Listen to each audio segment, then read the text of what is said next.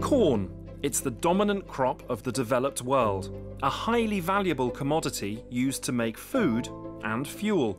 But in order to grow, corn needs nitrogen. And although nitrogen makes up 78% of our atmosphere, it's not in a form that corn can use. So, like most commercial crops, corn, or maize, gets its nitrogen from synthetic fertilizer.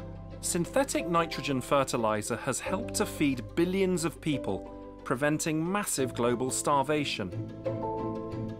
But it comes at a cost over $80 billion a year globally, over 11 billion in the US alone. 1 to 2% of the Earth's energy supply is used to make the fertilizer, creating 1 to 2% of the world's carbon footprint. Then even more energy is used to transport and apply it.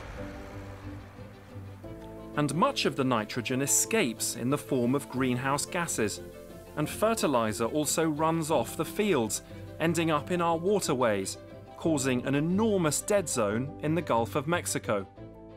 It's a huge problem, and it's getting worse every year. But in the mountains of Mexico, there's an indigenous variety of corn grown in an isolated community for centuries near where corn first originated. A unique trait appears to have evolved in this type of corn nitrogen fixation.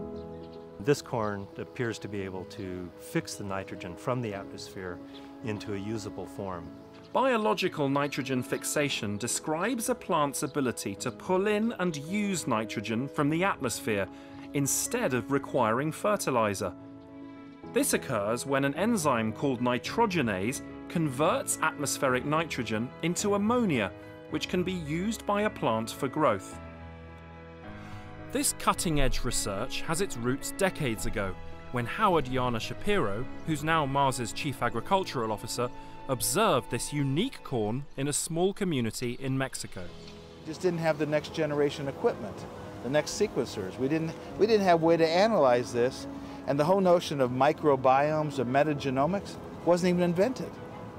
So it, it, it's great to live long enough to have the science catch up to answer a question that you have. This corn generates a series of aerial roots. Turns out this is ex an extremely unique morphological trait. The indigenous corn produces large amounts of mucilage from aerial roots between three to six months after planting. During certain times of the year, there's a secretion of mucilage or mucigel, which you can physically see dripping off the roots. This mucilage provides a low oxygen and sugar rich environment for the diverse microbes. This serves as a site for nitrogen fixation. Uh, the mucilage provides a unique home or environment for these uh, bacteria that fix nitrogen. They can uh, restrict the diffusion of oxygen, and oxygen kills the ability of bacteria to fix nitrogen. So the mucilage restricts oxygen, creates a low oxygen environment, and it provides sugars. It's uh, feeding, feeding the bacteria. So classic symbiosis. It was really the wisdom of the Mars family that made that possible. Through direct funding to the University of California, Davis, they understood what would happen if you could reduce or eliminate the nitrogen applied to uh, agricultural fields around the world.